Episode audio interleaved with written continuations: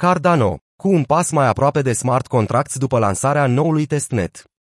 IOHK, echipa de developeri care dezvoltă blockchain-ul din spatele proiectului Cardano, a anunțat joi, 15 iulie, că Alonzo, rețeaua testnet care a trecut de la Blue la White, aduce cu sine mult anticipata extindere a ecosistemului, menită să cuprindă contracte inteligente funcționale.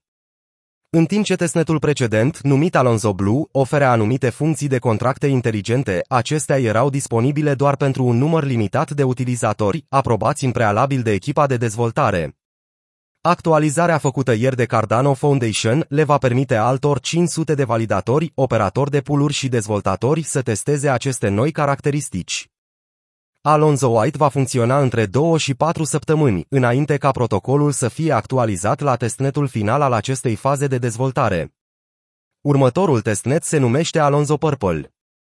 În ciuda unor reacții nu tocmai pozitive din partea comunității, fondatorul Cardano, Charles Hoskinson, a transmis recent, într-un video postat pe YouTube, că dezvoltarea îndeplinește foaia de dezvoltare a proiectului, roadmap, în original și că jetoane non-fungibile în valoare de 10 milioane de dolari au fost vândute prin intermediul Cardano, toate acestea, împreună cu alte zeci de mii de active digitale, vândute tot prin intermediul protocolului.